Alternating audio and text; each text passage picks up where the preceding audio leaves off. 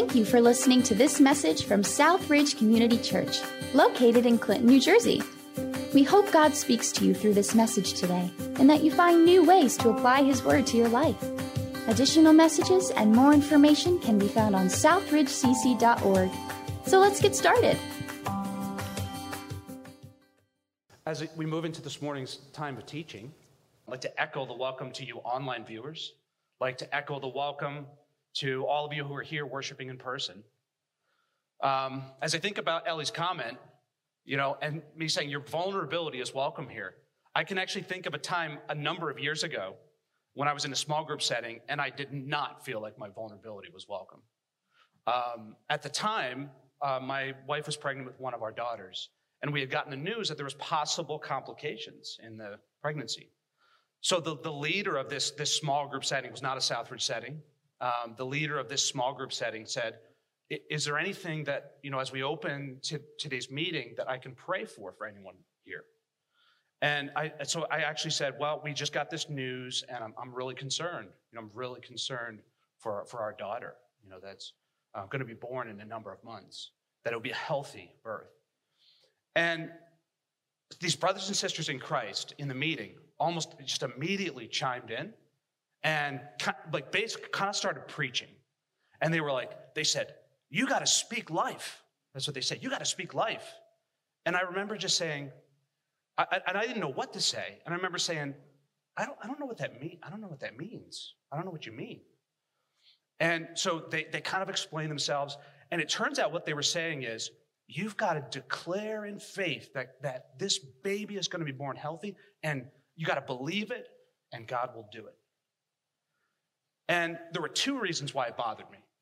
One is I felt like my vulnerability wasn't welcome. One, you know, honestly, one is I felt like, look, I'm sharing my struggle here. Can we pray about that? Can we pray about that and like, like not preach at each other? But secondly, if I'm honest about it, what they said, I feel like, is out of sync with Scripture. I feel like what they said is just not faithful to Scripture. Maybe there's like a little thread in it that's faithful to Scripture, but it's out of sync with Scripture. And I thought to myself, um, well, what if our baby wasn't born healthy? You know, would God not be good? Would it mean that He didn't listen? Would it be that we didn't have enough faith? We're in a series called Cliché Christianity. And the essence of what those brothers and sisters in Christ said to me in that small group was the cliché that we're going to look at this morning. The cliché is just have faith, it'll all work out. Just have faith, it'll all work out. Uh, that's what my brothers and sisters in Christ in that group were essentially saying to me. Just have faith that your daughter will be born healthy, and if you believe it hard enough, God will do it. But is this really true? Is that how genuine biblical faith works? If I have enough faith, does it guarantee my preferred and predetermined outcome? As with all clichés, there's a thread of truth in the cliché. Nathan actually started this series by saying, as we look at each of these clichés, there's a thread of truth in each of these clichés. So I, I do want to take a moment and say, there's a thread of truth in the cliché, just have faith, it'll all work out. Scripture's clear that it's our, it's our faith in God or our trust in Him that is the conduit by which He blesses our socks off.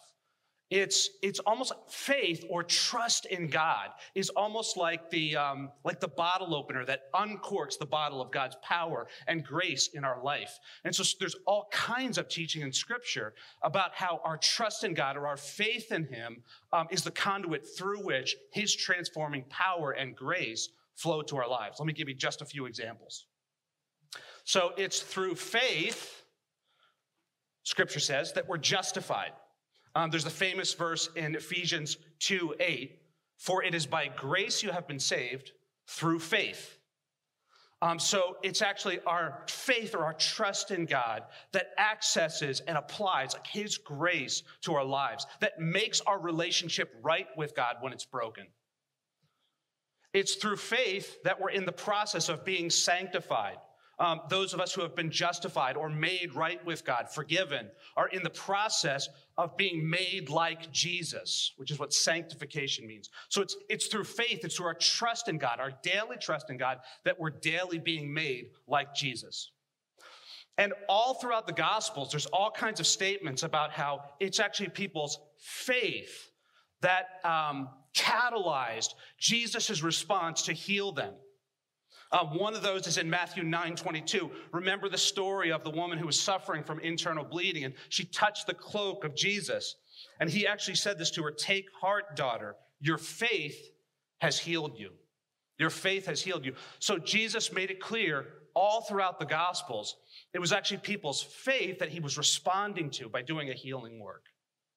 In the Sermon on the Mount, Jesus teaches that God responds to our faith expressed by asking God for the things that we want and the things that we need. He responds to our faith with good gifts, with good gifts.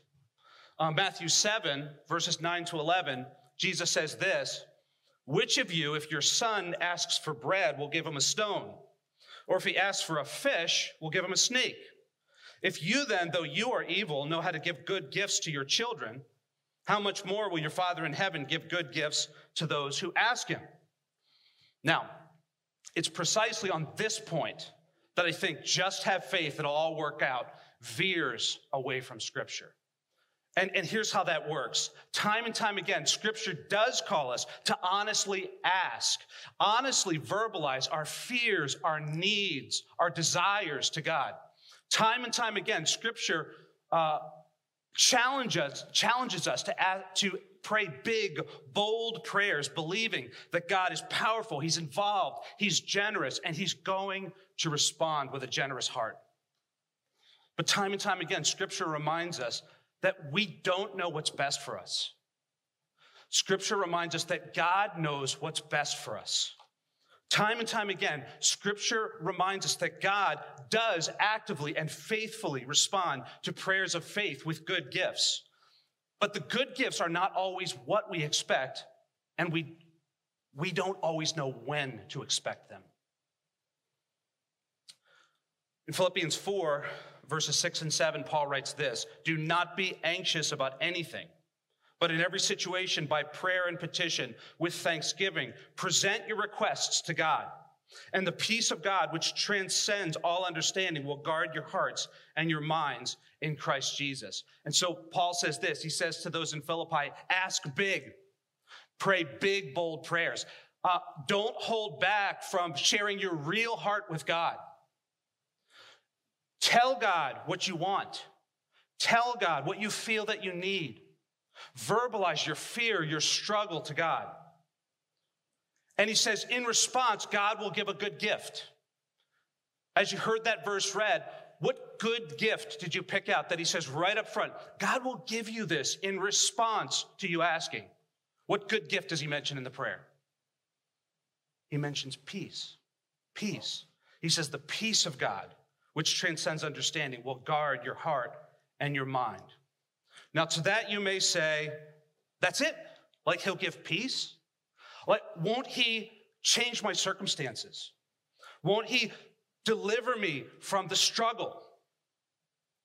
The answer is yes. Yes, he will. God's appointed a time to set all things right. In the last few chapters of Scripture, we read about a new heavens and a new earth when there will be no more death or mourning or crying or pain, for the old order of things has passed away. To that, you might say, yeah, but that's it. Like, I kind of have to wait down the road. Like, will he deliver me from that struggle or change my circumstances right now?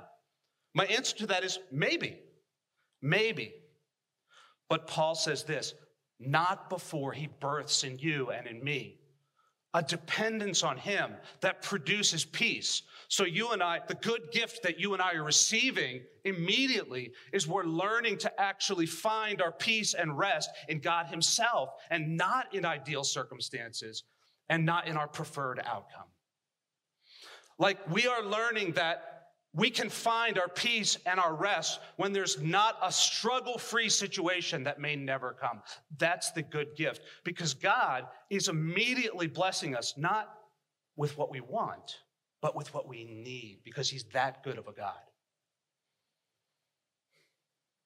God, God's good gifts are not always what we expect, and they don't always come when we expect them. We could see this with Jesus in the Garden of Gethsemane. On the night that Jesus was arrested, one of the most moving scenes in the Bible, Jesus actually pleaded with the Father. In just moments, the, the um, officers would come and arrest him and try him, mock him, bring him to the worst torture imaginable. In Mark fourteen, we read this. This is what Mark tells us about that night. They went to a place called Gethsemane, and Jesus said to his disciples, "Sit here while I pray." He took Peter, James, and John along with him and began to be deeply distressed and troubled. "My soul is overwhelmed with sorrow to the point of death," he said to them. "Stay here and keep watch." Going a little farther, he fell to the ground and prayed that if possible, the hour might pass from him. "Abba, Father," he said, "everything is possible for you. Take this cup from me, yet not what I will, but what you will." Just moments later, after praying, "Not what I will, but what you will. Take this cup away from me. May I not have to suffer.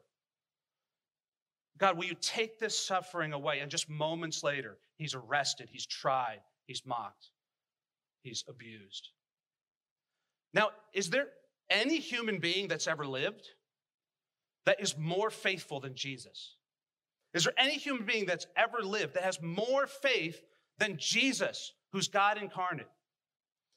And yet, when Jesus said to his Father, "Father, take this suffering away," the Father's response was, "Not yet, not yet. There's more purposeful and redeeming work to be accomplished, and so I'm going to allow this situation that's not your preferred outcome."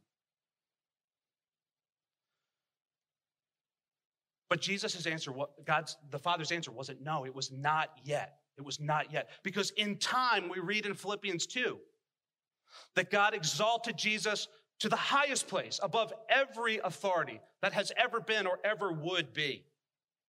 Philippians two, verses eight to eleven.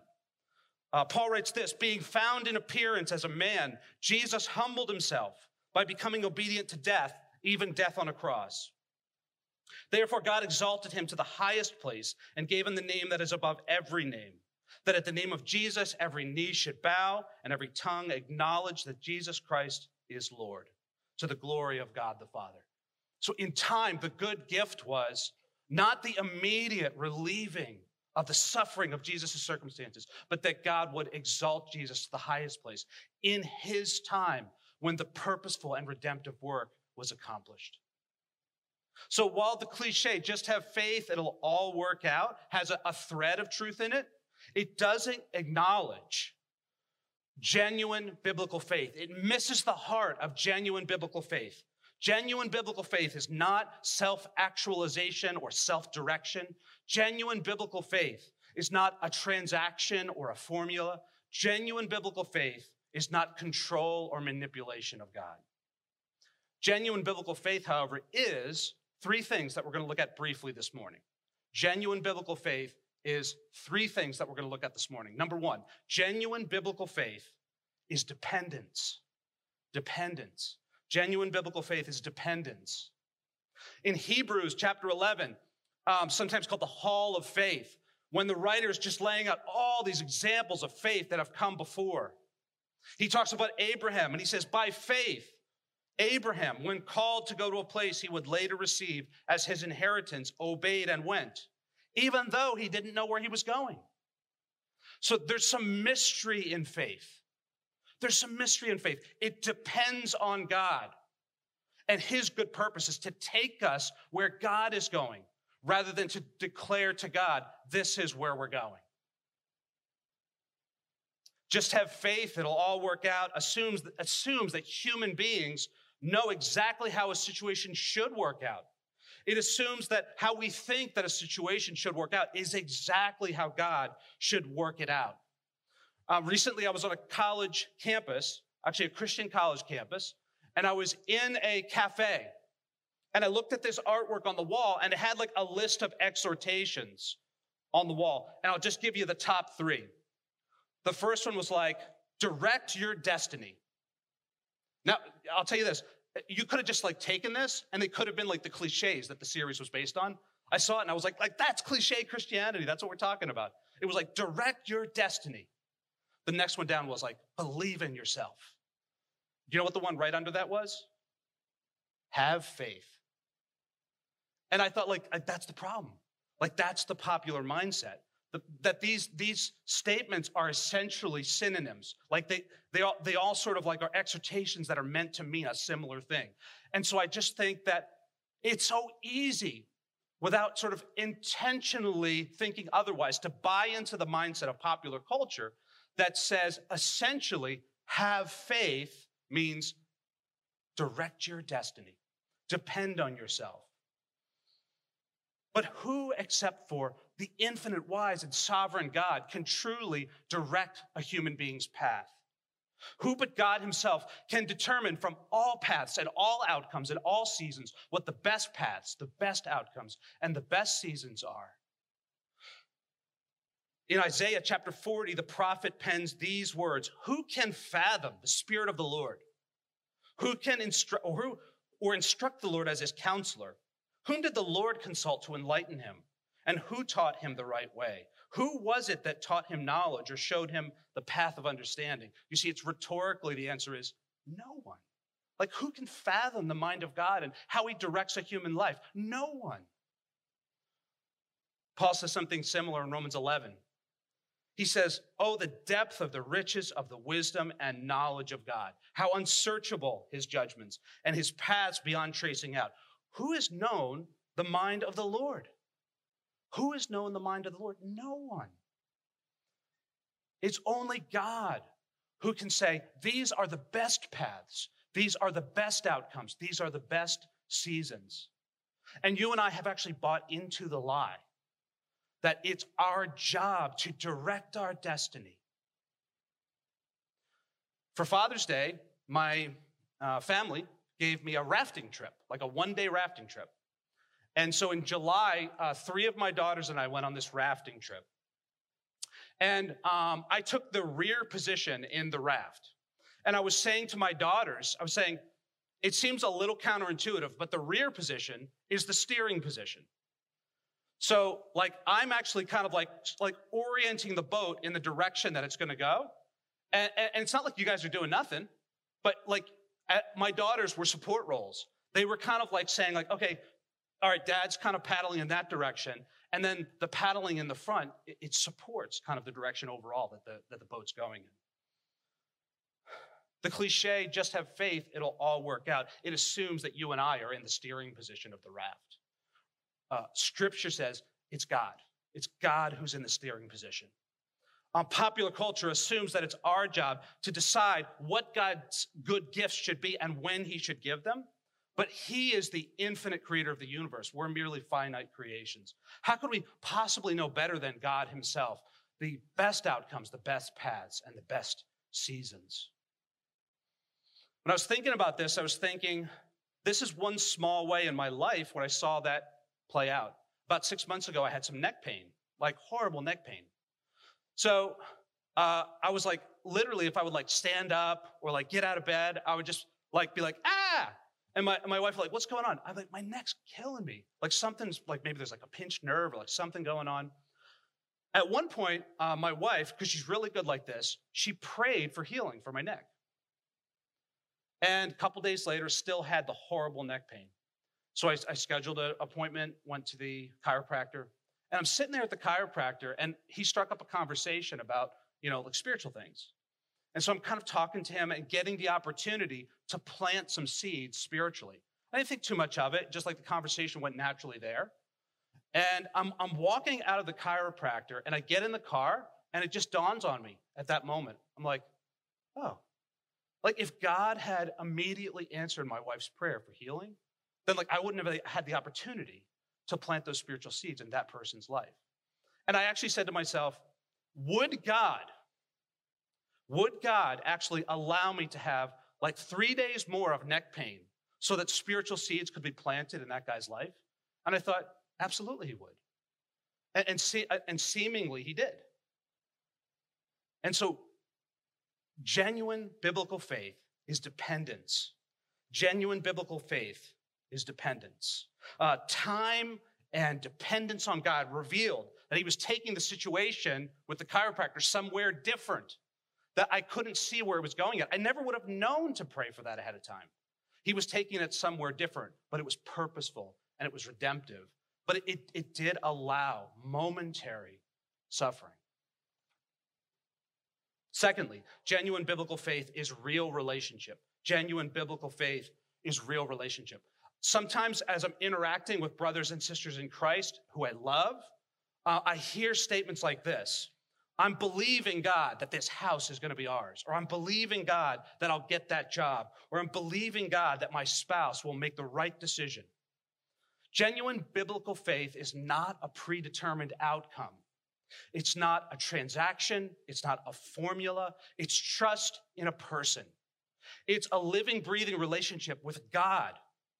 Because we live in a consumeristic culture, it's really easy for us to sort of apply a consumeristic grid to a living, breathing, messy relationship with God.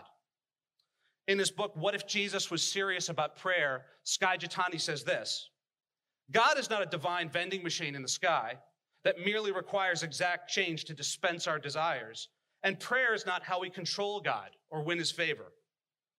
This is what differentiates Christian prayer from so many other religious rituals. Many religious practices approach God superstitiously. They assume God can be controlled if the right technique is employed or the right words uttered. They see him as a machine to be operated or a natural force to be harnessed, and therefore him as a, they therefore treat him as a divine object. But we who belong to the living God approach him like a divine person.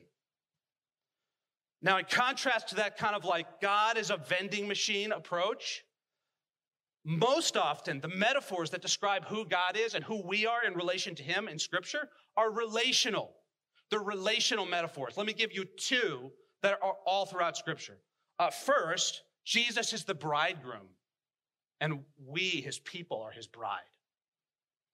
Now, think about this. Let's just say, those of you who are married here, let's just say like you went to your spouse, and you said, honey, I trust you, but only like if this one specific predetermined thing comes to pass, only if you do that. Otherwise, I won't trust you.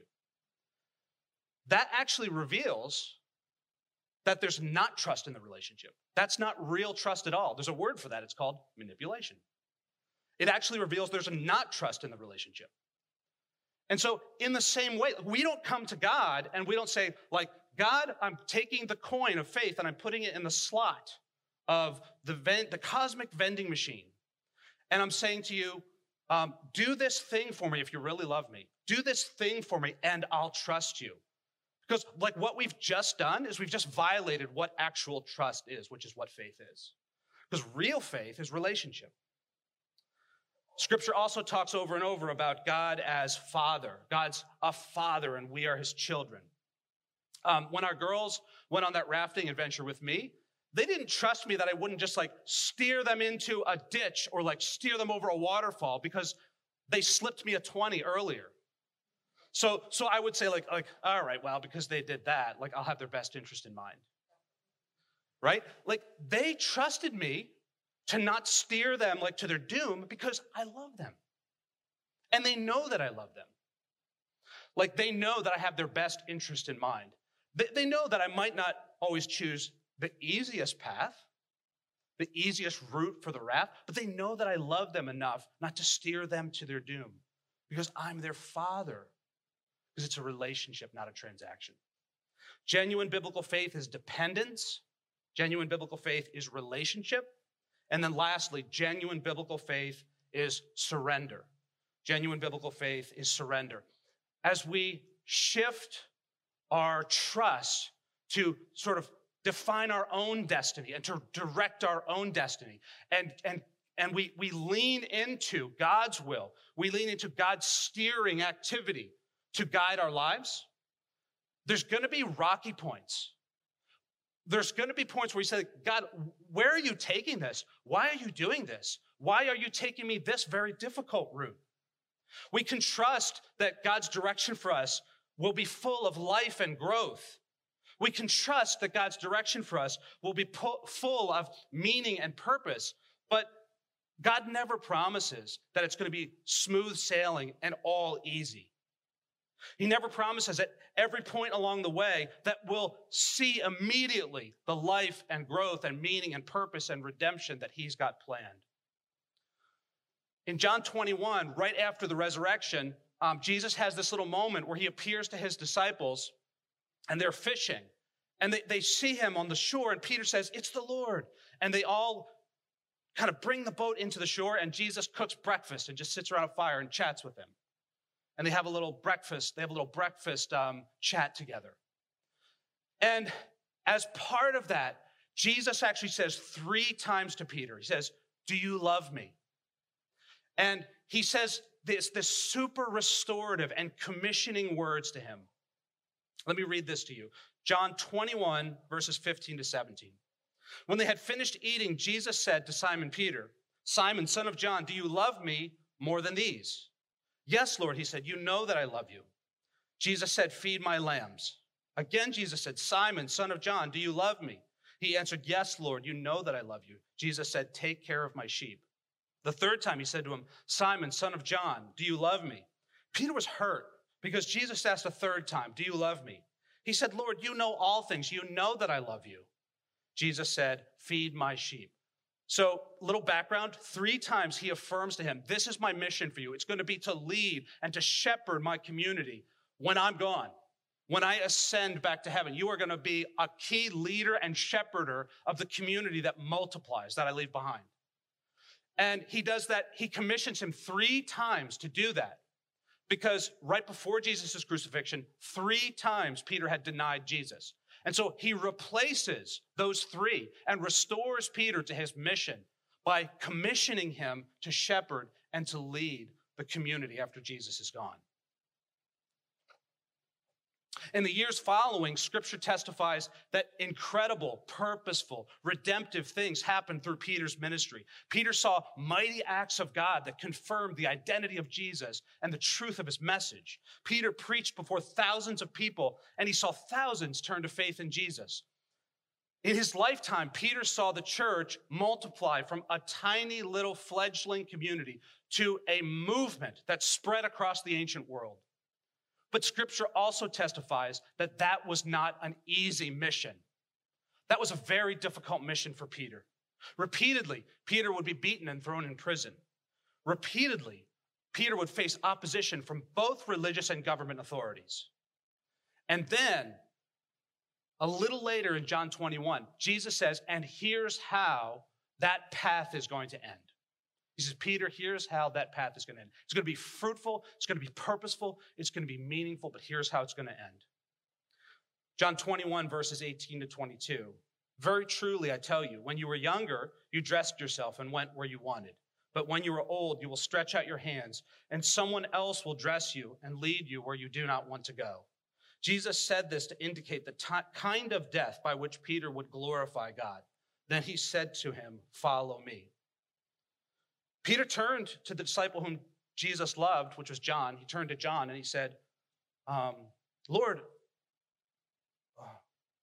who is going to betray?" Uh, so so um, this was the disciple, the one who had leaned back against Jesus at the supper and said, "Lord, who is going to betray you?" So in other words, it was John. When Peter saw him, he asked, "Lord, what about him?" Jesus answered, "If I want him to remain alive until I return, what's that to you? You must follow me." So he said, "Peter, I'm going to take your life and do something amazing. I'm going to do something fruitful, something purposeful, something meaningful, something redemptive, but it's not going to be easy. It's going to be harder than you imagined. I'm going to take you to places of life and growth, but along the way, I'm going to take you to some places that you don't want to go. And in the mystery of my will, one of those places is going to be martyrdom." Um, so we find out, there's no scripture that tells us this, but there are some historical accounts that indicate that the, the kind of death that Peter died, which Jesus was talking about, was Peter was crucified. He was crucified under the reign of Nero when it became illegal to be, uh, it just became flatly illegal to be a believer. Um, Peter was actually imprisoned and then he was crucified. And tradition says that he said, um, "Crucify me upside down because I'm not worthy to be crucified in the same manner as the Lord." Genuine biblical faith is surrender. Surrender to God's leading very well might mean that he takes us to places that we don't want to go. Places that are unexpected, places that are uncomfortable, and places that may even be painful. And so why would we want to do that? Why would we want to surrender? Why would we want to sort of say, God, take the steering position in the back of the raft of my life circumstances? God, I, I'm going I'm going to row in response to the direction, the good, purposeful, redemptive direction that you're setting in my life. If that's going to be a painful trip, why would we want to take that? And I want to leave you this morning with two reasons. Here's two reasons why we want to take that journey with Jesus. The first is it's not the easiest path, but it's the best path. It's not the easiest path, but it's the best path. It often seems like when the raft is most out of control and it's in the most troubled waters, that it's just ahead around the bend, but we can't see it yet. We see the grass and the life and the flowers growing. It's just around the bend. We see this beautiful life growing that we can't yet see when we're saying, why, God? Why have you led me through these waters? Why? I read a book a while ago, many years ago, called A Grace Disguised. And I thought of it because I was talking to one of you who lost a loved one. And we were talking about this book, and I said, here was one of the most meaningful things in the book. Maybe, maybe like my number one takeaway from the book. A Grace Disguised by Jerry Sitzer. Um, Jerry lost his mother, his daughter, and his wife in the same car accident. Um, his, car, his minivan was broadsided by um, a drunk driver, and he, he actually lost three generations of his family. And he, he writes, he says, that was unimaginably difficult. He said, I never would choose that again. Like if you said, you, you're the director of your destiny, I never would have chose that. And he said, but I can't deny that beautiful things have happened because of it. I can't deny that some of the most beautiful things in my life, the most beautiful relationships, the most beautiful connections, some of those beautiful things that God has done in my heart and life that make me into the person that I am today, those would not have happened if God had not allowed that horrible thing to happen. And he says, I would tell you a million times over, I never would have picked this. This has been a hard road. And he says, but I can't deny that God is doing beautiful things by allowing this. There's mystery in surrendering to God's will, and there's often pain, but there's tremendous beauty and purpose that we'll never experience if our posture towards life is direct your own destiny. Secondly, surrender is where the peace comes from. Surrender is where the peace comes from. Do you know that um, statue or picture of Atlas? It's like a Greek god. You see him sometimes like outside of a building, like in the city, and he's like a big muscular guy. And he's got the he's got the weight of the world on his shoulders. He's just like holding up the world, and he's sort of crouching and struggling under the weight of the world. Sometimes I see that, and I'm like, that's us. That's you and me. Because we easily buy into the lie that it's our job to direct our destiny. And because of that, like we have the weight of the world on our shoulders, like as if like we can be God. And so we have the weight of the world on our shoulders. And we're carrying something that only God, the Creator, can carry. Like we don't have the ability to carry all the weight of directing our own destiny. And so the answer is surrender. Like the answer is to sort of shift our dependence from ourself to carry that and to say like, God, that's yours to carry. There is a sovereign king of the universe, and it's not you and it's not me. Over the summer, I read a book by uh, G K Chesterton, and it's kind of a tough read. He wrote it in nineteen oh eight. It's called Orthodoxy. And what I'm saying to you is so beautifully captured in uh, Chesterton's words here. He says, mystery keeps men sane. As long as you have mystery, you have health. When you destroy mystery, you create morbidity. The ordinary man has always been sane because the ordinary man has been a mystic. Man can understand everything by the help of what he does not understand. The morbid logician seeks to make everything lucid and succeeds in making everything mysterious. The mystic allows one thing to be mysterious, and everything else becomes lucid. And he goes on to define that one thing that makes everything else lucid as the God of Scripture. As we daily surrender to him, we increase our peace and our rest. As we sort of give him the weight of the world, we increase our peace and rest. As we realize it's not always our job to understand. It's certainly not our job to direct our own destiny. But there is one whose job it is to direct our destiny, our loving Father, our bridegroom, one who loves us, one who doesn't always have easy purposes for us, but one who definitely always has redemptive purposes for us, meaningful, life-giving, flourishing purposes for our life. And that's ultimately where he's taking it. I remember in college, I had the privilege of meeting a guy named Rich Mullins. Um, some of you may have heard Rich Mullins' music. He was a Christian musician for many years. He died in a tragic car accident in nineteen ninety-seven. Um, I remember hearing the news of Rich dying. And I remember, like, you know, we weren't friends or anything. I did get to meet him. I knew him. I'd read a lot of what he's written. I'd listened to his music. I remember looking out the window of my college dorm, and it was a rainy, a, like pouring rain on a September night. And I just remember thinking, like, wow, so Rich Mullins is dead.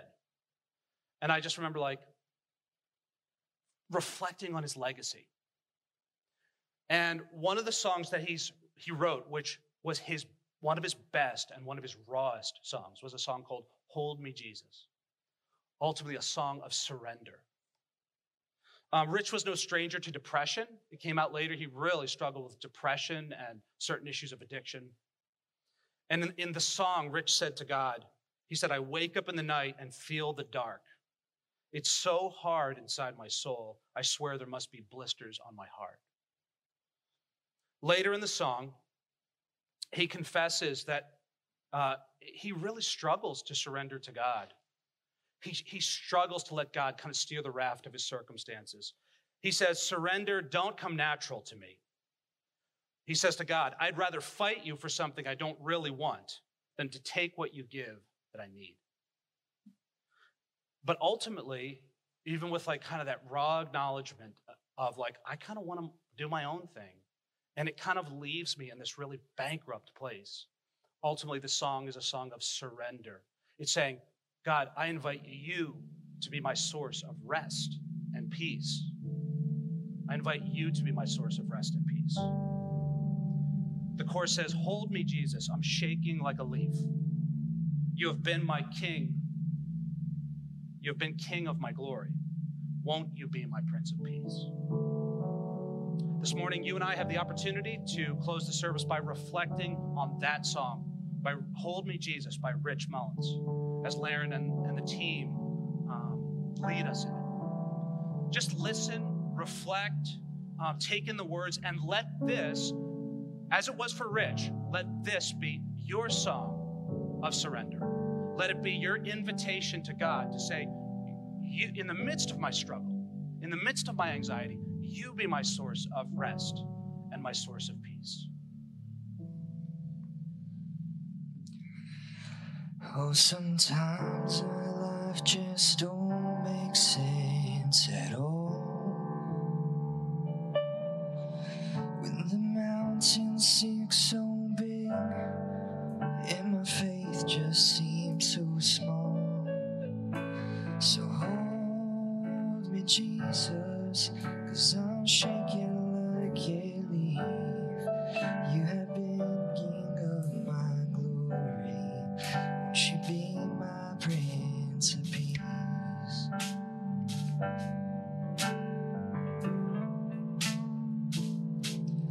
And I wake up in the night and feel the dark. It's so hard inside my soul. I swear there must be blisters on my heart. So hold me, Jesus, 'cause I'm shaking like a leaf. You have been king of my glory. Won't you be my Prince of Peace? So hold me, Jesus, 'cause I'm shaking like a leaf. You have been king of my glory.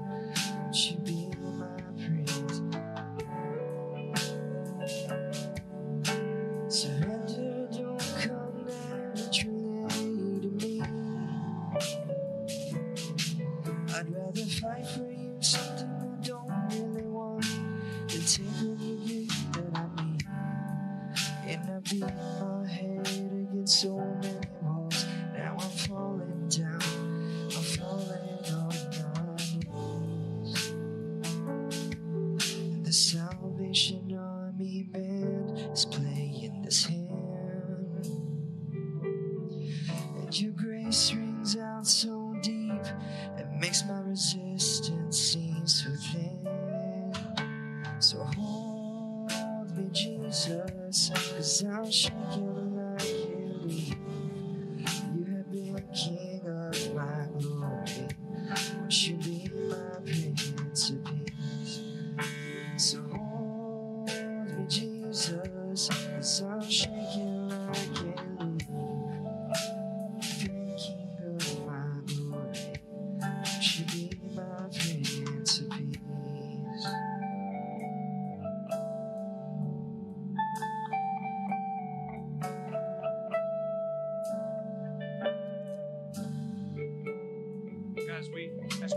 On these words, we just invite you to direct the raft of our circumstances.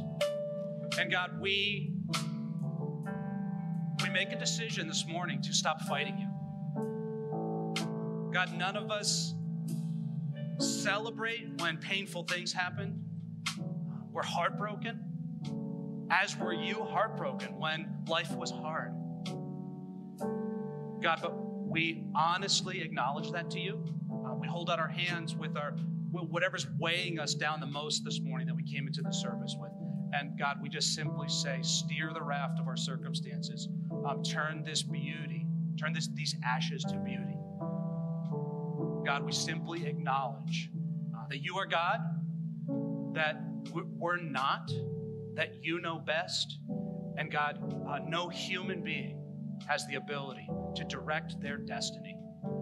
But God, that is something that you, as the infinite creator, are uniquely positioned to do. And so God, we ask you to do it this morning. And we just pray this in Jesus' name. Amen. Well, it's so awesome to worship together this morning, so life-giving. Um, it was a privilege. And whether it be online, those of you who are watching online, or here in person, we just hope that we get to do it again soon together. All right, have a great, have a great Sunday and a great week.